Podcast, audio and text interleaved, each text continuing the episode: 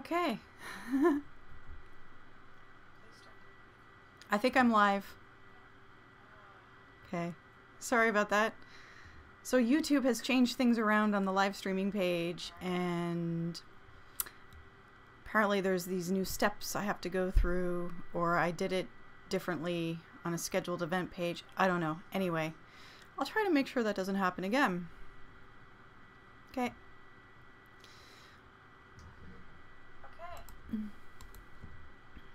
Good evening, everybody. How is everybody this evening? Did you all see my uh, appearance on Honey Badger Radio last night? That was pretty fun. That was exciting. And uh, thanks to all the new subscribers I have uh, I have uh, acquired from that show. I appreciate your subscriptions, and uh, if you uh, donate or buy t-shirts or subscribe or like and comment on my videos, that is so much appreciated. You have no idea. So thanks again.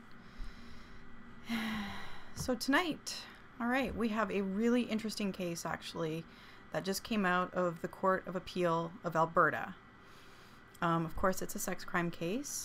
Um, this uh, gentleman just won his appeal last week, um, and uh, the main issue of this case is what's known as the W D test, or what judges use to assess credibility. Uh, juries don't really use the W D test. The judge might give them instructions using the W D as the background, but it's just a precedent that the Supreme Court of Canada set, but it's not, nobody's bound by law to assess credibility or come to decisions using this particular test. Um, now, if the Crown submits that the judge uses the test, then I guess they have to.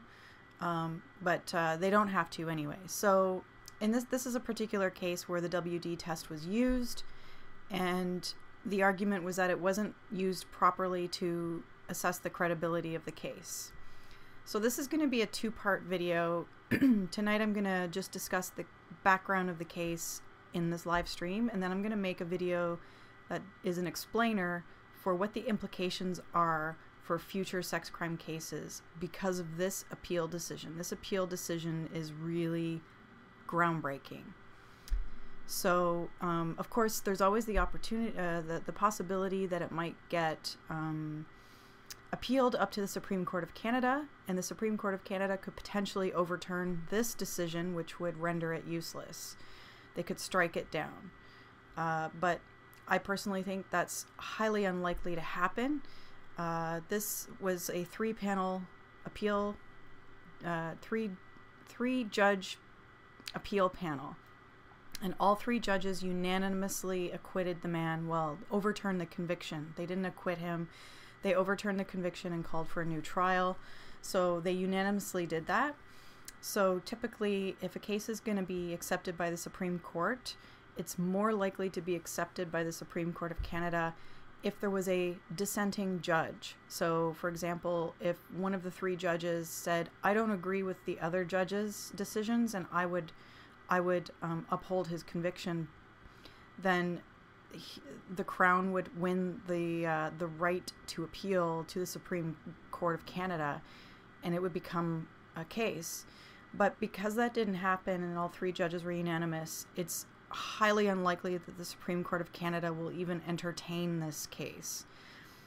And even if he is retrialed and he uh, sorry retried and convicted, this judgment still stands as case law on the appeal levels, and which means that people can use this case law for their own case. Lawyers can use this case uh, to um, win an argument in, in favor of their uh, client. Um, and it's also, again, just just good for general knowledge as to what's going on in our courts and how people are being con convicted and how convictions are being overturned. All right, so let me get to the background of the case. uh, following a trial by judge alone, the appellant was convicted of sexual assault and sentenced to a period of thirty months imprisonment. That's two and a half years. And when you hear what it's for, your mind is going to just... Poof. All right. So he appeals the conviction. The parties met at a music festival in central Alberta in July twenty fifteen. They chatted for a few hours in a field before moving to a nearby riverbank where they engaged in kissing and fondling. From there, they went to the appellant's tent, undressed, lay on a cot, and continued to caress and fondle one another. The complainant testified that they then moved into foreplay, by which she meant he performed cunnilingus on her with her consent. Following that, the appellant positioned himself over the complainant, intending to engage her in sexual intercourse. When the complainant advised that she did not want to have intercourse, the appellant stopped and shortly thereafter fell asleep. He testified that he woke up because the complainant was undulating against his thigh, and the complainant testified that she was trying to get up off the cot and leave. Hmm. Two very different stories there. Once, once he awoke, they resumed kissing and fondling one another. He then again positioned himself over her to engage her in sexual intercourse. She said she objected, but he persisted and briefly penetrated her. He said that he stopped when she said no and did not penetrate her. Both agreed that immediately thereafter she dressed and left his tent. Before doing so, he apologized. She understood that he was apologizing for having briefly engaged her in intercourse. He testified that he apologized only for misreading the situation and thinking that she had changed her mind and wanted to have intercourse with him, but again was adamant that no actual intercourse had occurred. She returned to her tent where her friend was sleeping and later that morning complained to the R C M P. The police located the appellant and interviewed him. He told them what he told the judge at trial, that all of the sexual contact between them was consent consensual and that he did not ever penetrate the complainant with his penis. The appellant also immediately, upon R C M P request, provided a D N A sample. Oh, what a waste. Anyway, the complainant underwent a rape kit examination. You know, let me just pause here for a second. These rape kits, aren't they supposed to be for the purpose of identifying your rapist when you don't know who they are? I mean, when two people have consensual sex, there's no question they had sex. The only question is whether it was rape. How a rape kit and a D N A exam can prove that she was raped is, if you ask me, pseudoscience. I mean, if if, if the only question here is if he ejaculated inside of her and he's saying, no, I didn't, then they want to probe her for, you know, for proof of that, that he did. Okay, maybe that's one thing. But she didn't make the claim. At least it's not said here in this appeal. She did not make the claim that he ejaculated inside of her. So if she didn't make that claim, what the hell is the point of a rape kit? And you know, it's funny because there's so many, there's, there's all these groups of people who are complaining about untested rape kits sitting on shelves doing nothing. Well, here's a perfect example of why that is. They're a waste of resources, time, and money, quite frankly, in cases like this. Anyway, so the results of the forensic testing of those samples were not entered at trial and remain unknown. Well, there you go. So, you know, why? Because they didn't prove anything? Um...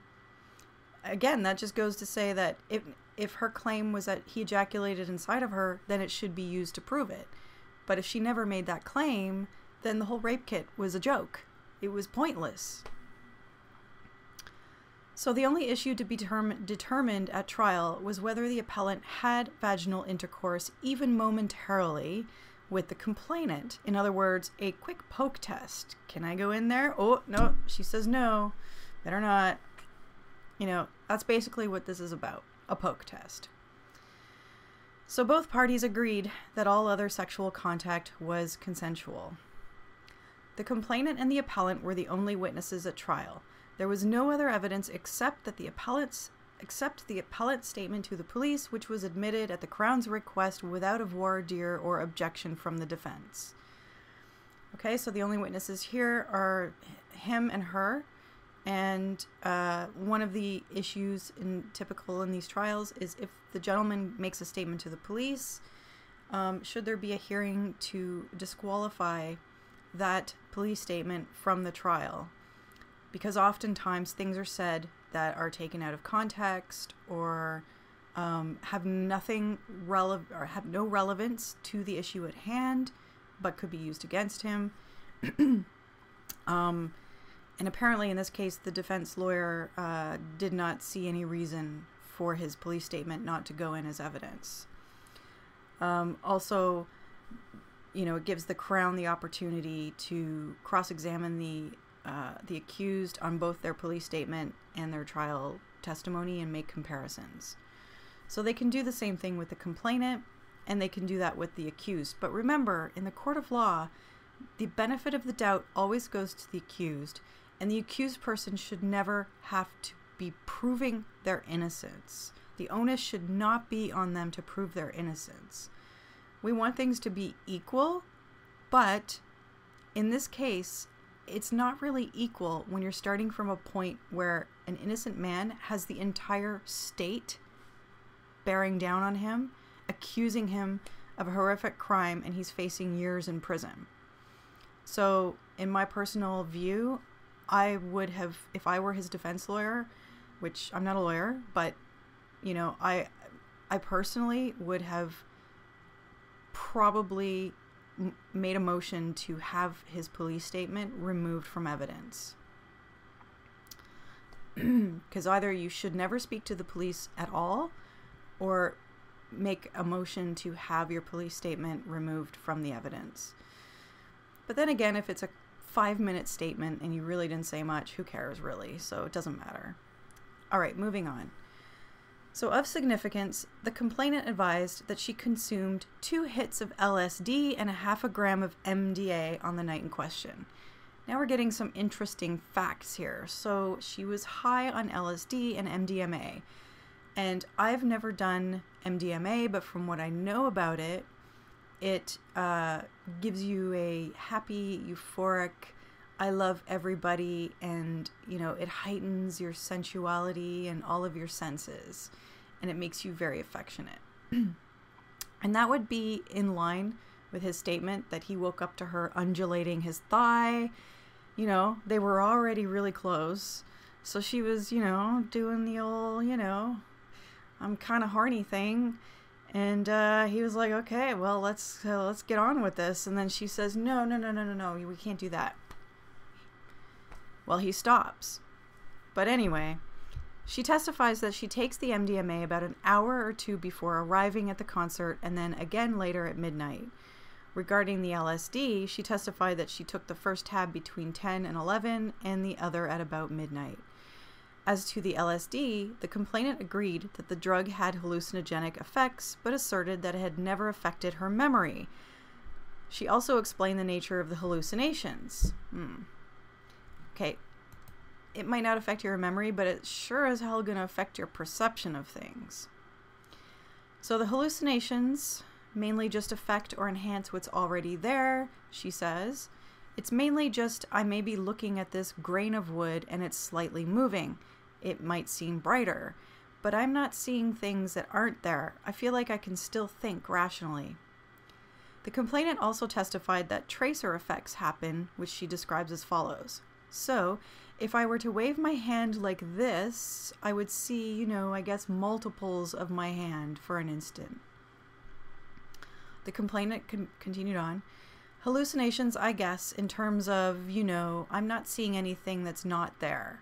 Like, I won't see, say, an elephant in the sky. You know, I'm not hallucinating things like that. I see what's already there. I just am seeing enhanced versions of what's already there. Ultimately, the complainant was asked, but it's fair to say when you're high on acid that you see things that aren't actually there, such as the example, your hand that moves. You see items or you see light or however you want to describe it, but you experience a sensation of events that aren't truly happening, correct? The complainant replied, in a way, I suppose. But there was no evidence as to the potentiating effect of L S D combine, combined with M D M A.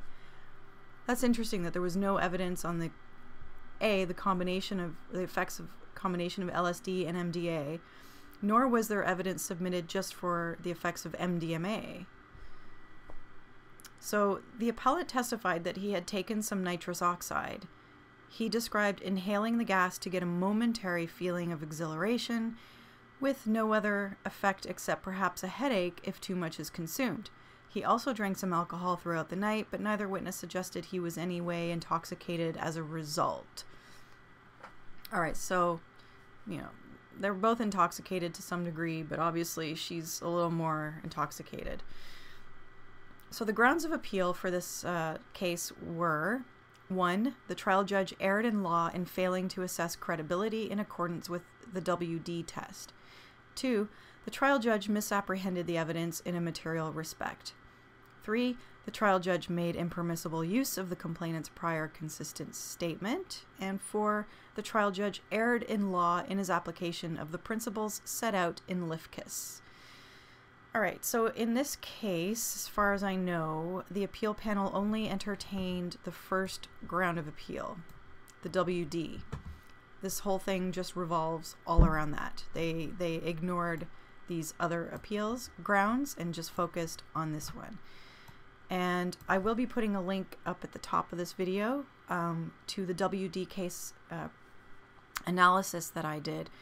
Uh, a couple of years ago, I made a video called "Why W D Should Over Be Must Be Overturned," and um, I criticize it um, and compare it actually to this other case mentioned here, Lifkis, because um, they're both legal precedents that have to do with the reasonable doubt, the standard of proof, credibility assessment, and bias.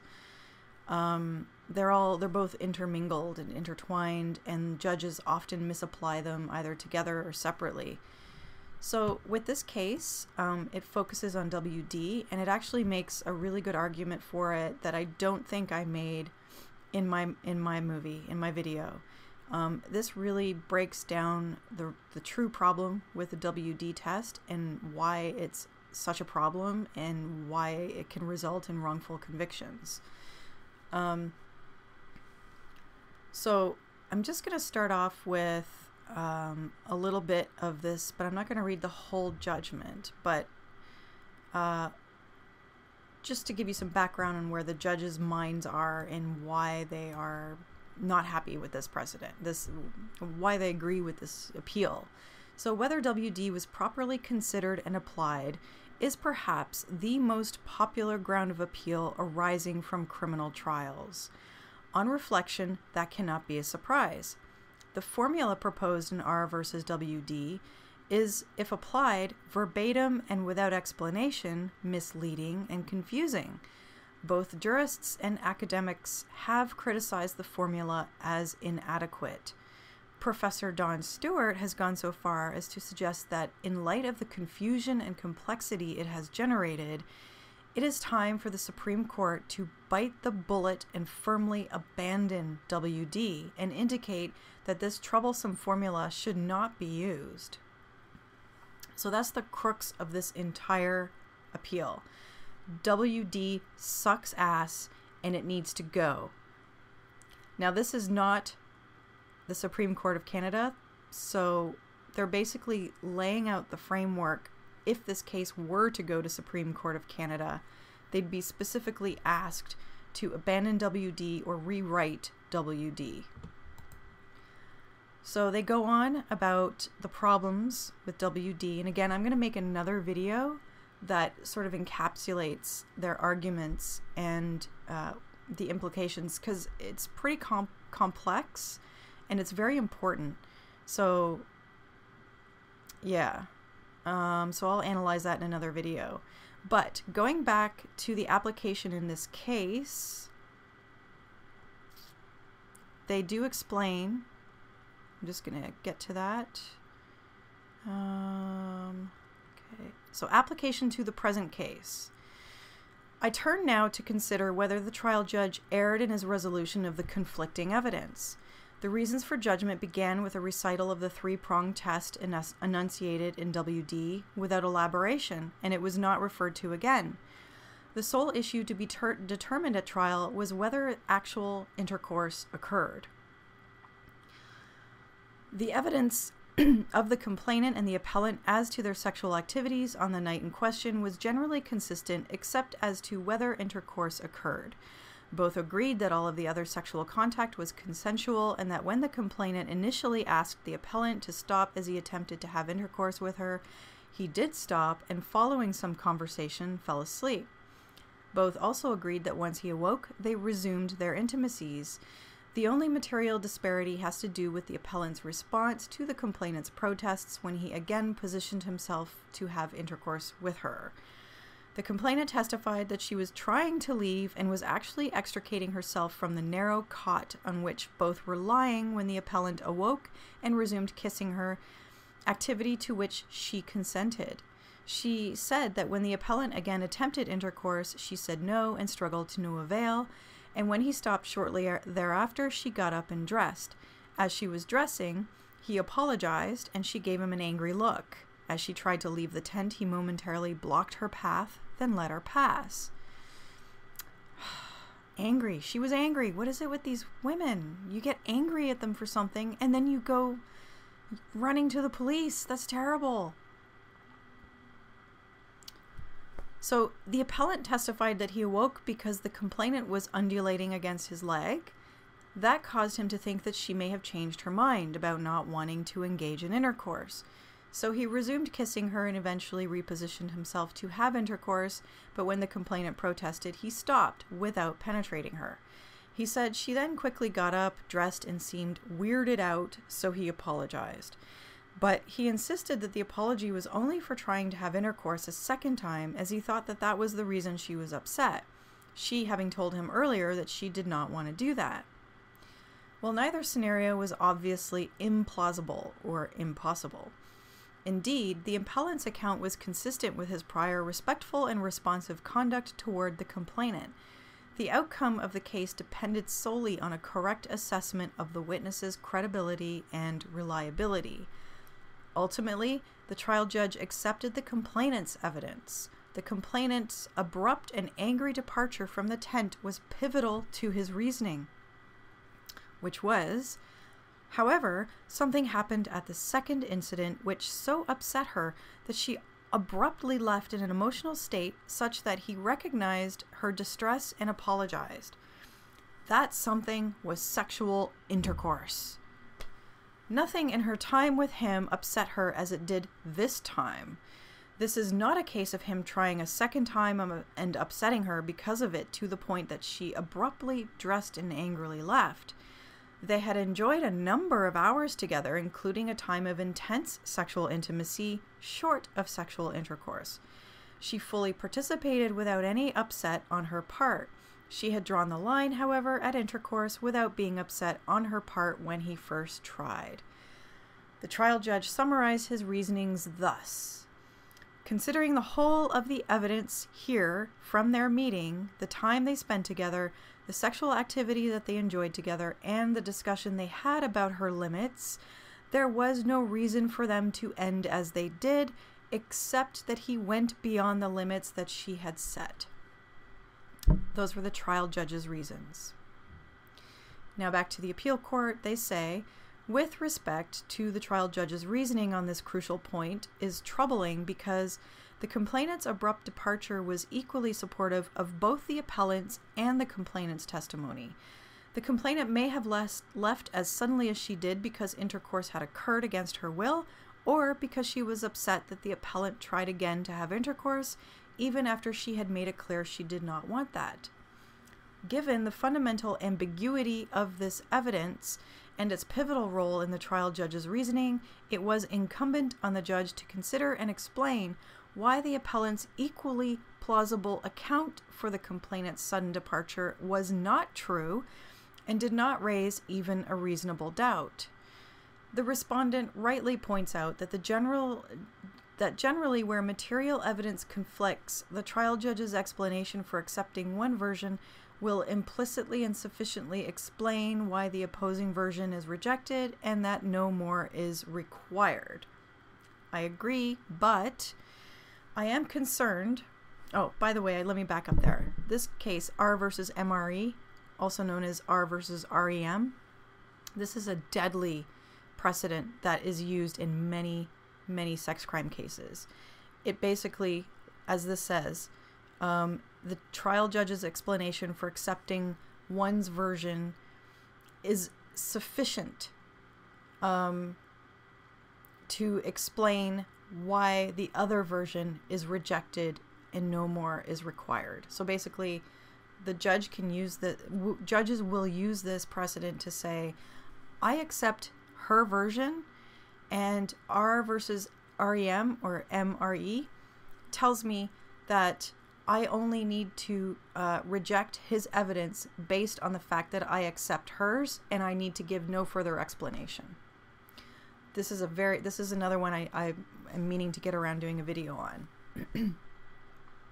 So the appeal panel agrees with this sentiment, but they go on to say that I'm concerned that in the unique circumstances of this case, more was required. This was a case in which both parties offered almost identical accounts of their interaction on the night in question, differing only on whether intercourse occurred.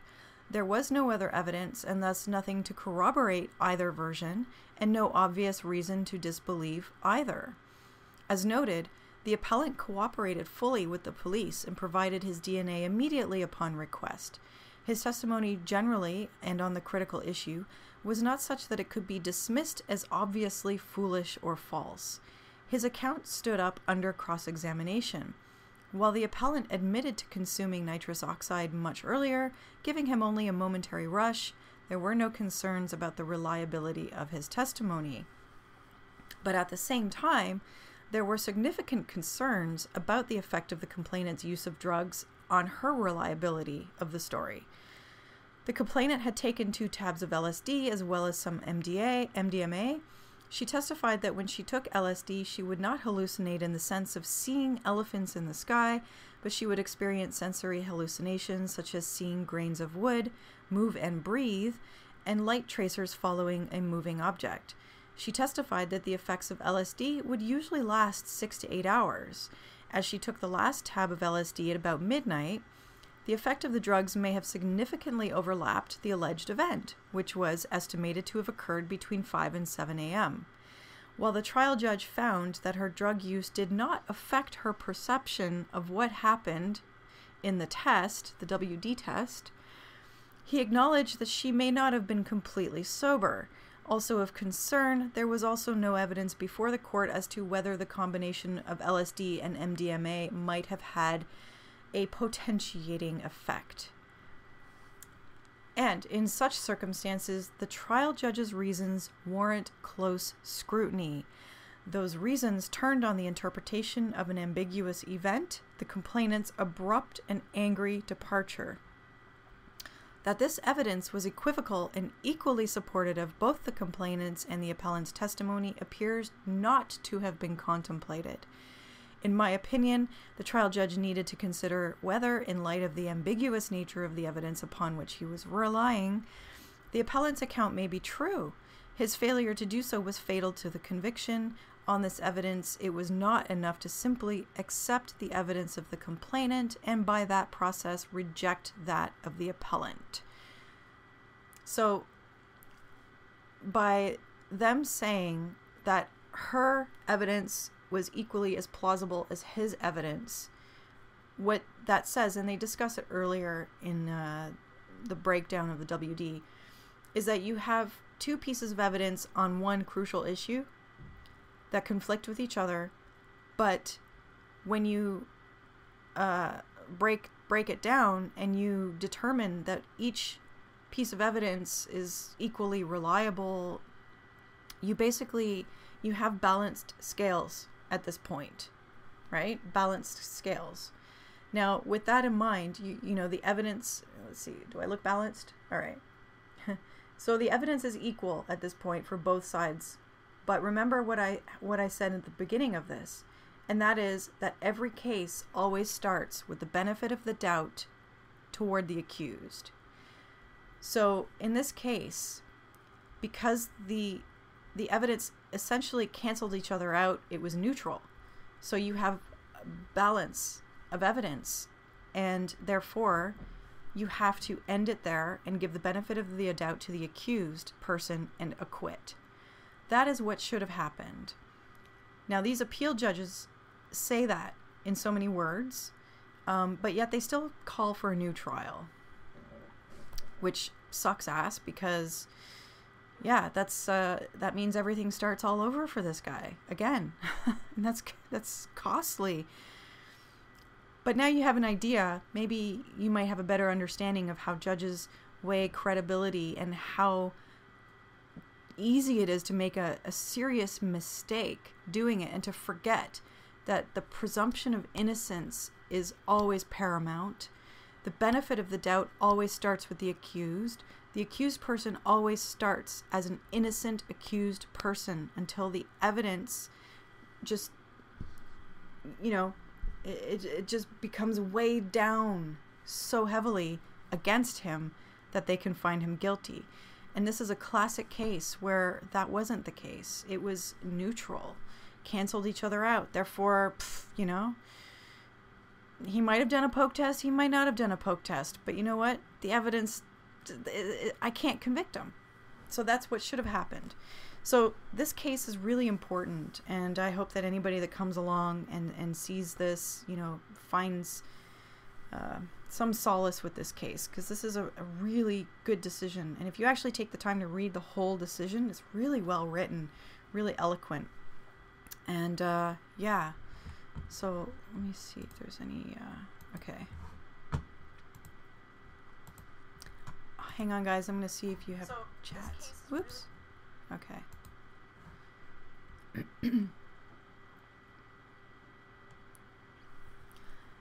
Hey Fillator, Sean, from a balmy negative twenty-eight degrees Celsius. Oh my God, where are you? It's not that cold here in Toronto, that's for sure. Hey Mark, did you miss it again? Oh well. um, you can watch the replay later. Uh, Cucknora says, I had hallucinations uh, similar to L S D when I took M D M A. Undulating walls. Hmm. Interesting. Undulating walls. Cheers, T J O. Oh, Sean Doherty. Uh, let's see, where is that? Is sucks ass a Latin term? Yeah, sure is. Okay, I'm gonna I'm gonna try and pop this uh, chat out here so if I can see it better. Let's see. Okay, there we go. Yeah. She's high on drugs. That makes her horny, so she leads a dude on with a B J and some humping of his leg. How does a judge find a poke test is worth thirty months for a miscommunication? Yeah. Two and a half years for... I mean, God, it is outrageous, Chris Russ. I know, right? Totally outrageous. Um, talking and being honest with the police does not work to your benefit. It gets you convicted. Yeah, so in this case, his police statement was... submitted as evidence and it didn't help him even though he was being honest. Yeah, even even if I accept all she claims is true, how did this end up in court? So much for the accusation police don't take complaints seriously. I know, right Mark? Um, and the thing is, this has been going on for years. It's nothing new, right? It's a joke when people say that police don't take accusations complaints seriously. Well, I got a whole database full of these cases, and this is a more recent one. So they've been pressured to take cases that should never have been taken seriously to actually take them seriously. And this is what we have. We have wasted court time, wasted resources, and at the detriment of innocent men's lives. Um, it's terrible. The police have all kinds of tricks that they can legally use to undermine you. Yeah, I know. Basically, handing your case to a crown attorney when they don't have to is um, one of them. Yeah, innocent until proven guilty seems long gone. I hope it's not, but damn, some of these cases. I know, right, Ma Lark? Yeah. Um, the innocent innocence until proven guilty, it still lurks around in our justice system. It's still... there. It's still a pillar Uh, but the problem is, is that there's this big, giant crowd of people at the base of this pillar right now that are hiding it. And they've all got these megaphones, and, well, they're feminists and victims' rights advocates and sexual assault advocates. And right now, uh, they're blocking the view to this pillar. But I have hope that eventually this crowd will be dispersed and they'll be dealt with and sent sent away. And uh, reason will come back to the courts. I have hope, but, you know, I could be wrong. But I guess that's just me looking at the silver lining. I think judges are scared, especially after Robin Camp. Some could be, sure, yeah, but th they have the power to make a really strong decision that can't be overturned. So um, uh, they should use it, because I've seen really good acquittals. Uh, like, exa for example, the case, the Judge Robin Camp case, he acquitted that man, um, but when the feminist Crowns uh, sent his case, uh, appealed the case and sent it, ordered a new trial, got a new trial, it went back to trial under a new judge, and the judge also acquitted the same guy. So this poor guy was dragged through trial, this innocent accused guy was dragged through trial twice, and because of these angry feminists that were angry at some, you know, knees together comment that the judge made. And uh, anyway, the the judges that acquitted him on the sec the judge that acquitted him the second trial, he had some really strong words at the bottom of his of his uh, verdict, basically, you know, acknowledging that public pressure should not result in wrongful convictions. We should not let public pressure result in wrongful convictions, and that was a beautiful thing that he did. And nobody touched that judgment. It it stays as is. I would be interested in that database of those cases. Are they available for download somehow? Uh, Ma Lurk, good question. Um, I used to have it online, but uh, don't anymore. Um, I need to get it up online. Uh, right now, it's um, it's in a Excel spreadsheet. So I uh, basically I need to figure out a way to get it back up online, because it's got a lot of data tables horizontally, so it's a pretty wide table, um, and I need to find the perfect solution to be able to present it on a web page. Um, so maybe if you have any ideas, or if anybody has any ideas as to how I can do that.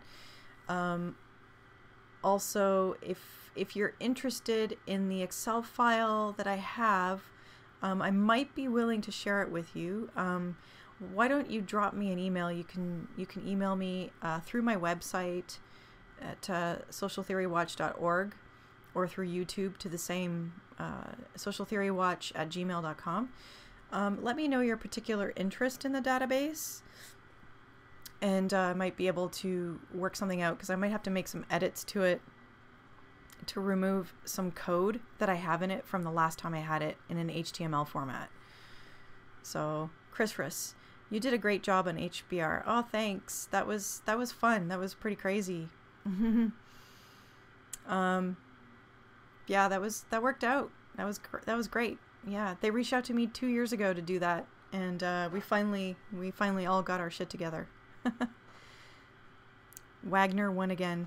Yeah, thanks, Sean. That was his name. I think it was Wagger, W A G G A R, if I remember correctly. But yeah, he was he was acquitted times two, which is just the most ridiculous thing. It's just ridiculous. So, um, let's see. I think I have a link to this case underneath this video um, in the description bar. And let's see. I'm going to put it in the chat anyway if you guys want it. Okay. Let's see. So other than that, if you guys have any other questions, oh, where is it? Oh, I know where it is. It's in this pop-up thingy. Where is it? Oh, there it is. Okay. All right, so there's a direct link to the case if you guys wanted to capture that real quick. All right, it's also in the description of the video. Um, and if you are new to my channel and watching this for the first time and you enjoyed this, please subscribe. Would love that, appreciate that. Um, yeah, also uh, check out my website, um, check out uh, the merchandise that I have for sale, the books that I recommend for reading to understand this stuff more, we're at the root of it all, um, and my uh, blog posts. Second question. What are Canadian dollars in the donate? Just American dollars?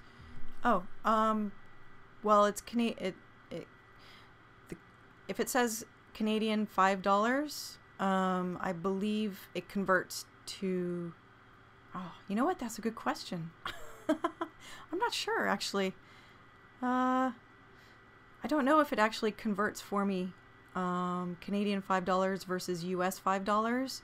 But if you are paying with um, uh, American funds, then it would do the conversion and I would I would get the Canadian version. So if it was five dollars, then it would be like seven fifty or whatever. That's how it would show up in my account. I hope that answers your question. But I don't see the I don't see the credit cards or, you know, uh, the uh, the finances behind the people making the donations, so I don't know if they're paying in U S or Canadian funds, but because it's a Canadian website and I'm Canadian whatever, I just set it to default to be Canadian dollars. uh, Subscribestar is working now apparently. Do you have any plans to join there?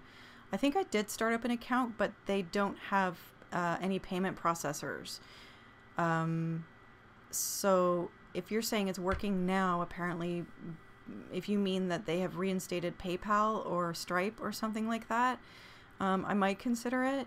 Um, but honestly, it's just another platform that I have to manage. So I'm really not all that excited. But if I get a lot, a lot of requests for it and people want to subscribe, like, you know, manage all of those, their subscriptions in one place, I might consider it. Um... Would it be easy to link to the Wagger case? Uh, yeah. Um, I might have actually updated, added a link to it on my Judge Robin Camp video. I might have put an update in the description bar. You can check that. But let me, hold on a second. Find. Okay. Um, R versus Wagger. I'll do a quick search for it. Okay, maybe it was one G. There it is. Uh, twenty seventeen, this might be it. A assist, what? Assistant Chief Judge. Wow, they, they put a top judge on this case too. Assistant Chief Judge. Yeah, final comments. Before I conclude, I wish to make a final comment concerning this case. This matter has drawn much interest from the community as a whole, rightly so, given the comments of the trial judge during the first trial proceeding. There has been deserved sympathy engendered for the complainant from the community as a consequence of what was said, and the fact that she has been required to publicly describe these difficult events a second time.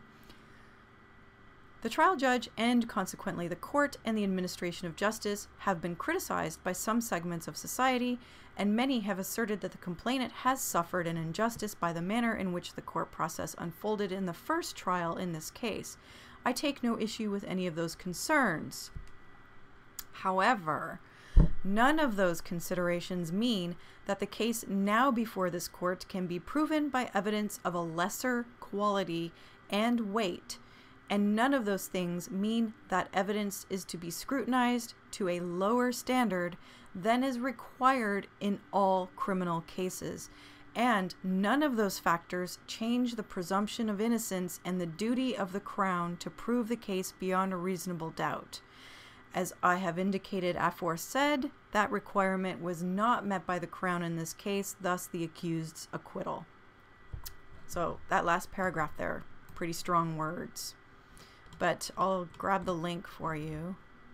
It's already been cited by three documents, which means three people have used it, possibly for an appeal. All right. Let's, um, oh, wait. Chat. Okay.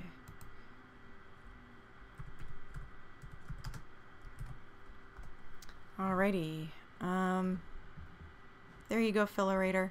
There's a link to the Wagger case for you. Being a Eurotard. Oh, Malark. Oh, cool. You're. Are you in Europe? Uh, Y R T G. Oh, why are so many of you Canadian? So many of who? Do you want to elaborate, Chris Russ? um, yes, these are Canadian cases. Uh, I focus mainly on Canadian cases, but um, because the Canadian justice system. But if somebody has a special request and they want me to focus on a specific American case, you can let me know, and I, I do read them occasionally for various reasons.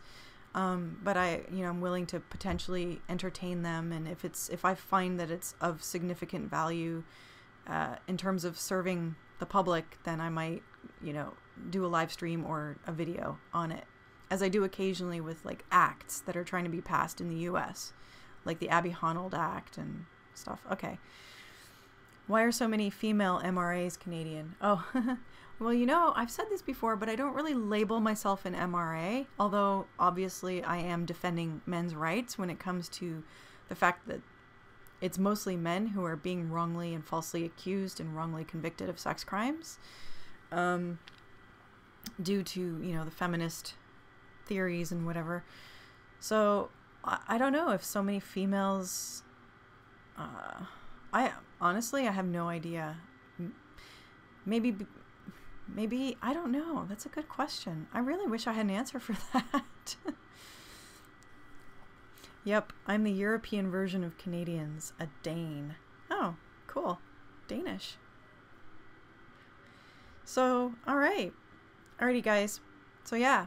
Um, hey, I don't know if you're, uh, if you read Danish cases or not, but... Pff, you know, if if if they're uh, translated into English, I might be willing to read them. But um, the most prominent M R As are female. Well, I don't know. Women can be pretty strong, but um, there's some pretty strong men out there, male voices too. There really are. I mean, look at Brian Martinez from H B R. He's awesome. Um, and uh, Elam, Paul Elam. But he, you know, he's caught a lot of flack, though. Um, I don't study him intently, so I don't really know what all the controversy is around him. But from what I have seen, like from the movie The Red Pill, I mean, he seems like a pretty normal guy with some strong views. But hey, I've got some pretty strong views, too. Um, you know, but why is he, you know, the one being, you know, lambasted for potentially having the same view as me, right? So, I don't know. Yeah... Cassie from End Feminism. No, not me. I don't I don't really study feminists a lot, um, only in the legal sense, like the Crowns or maybe psychologists and psychiatrists. I do watch them because they're dangerous too. But um, I'm pretty much I pretty much operate in my own little bubble.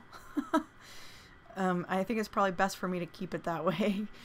Uh, so that I can stay focused on, on all, you know, keep a focus, right? So everybody knows what to expect from me. Um, and it's really the only thing that I pretty much want to focus on anyway is the legal aspect. Um, yeah, so, all right, guys. Well, thanks again. And a couple more chance, couple more seconds for any more questions. And we'll end it here for the night. All right, guys.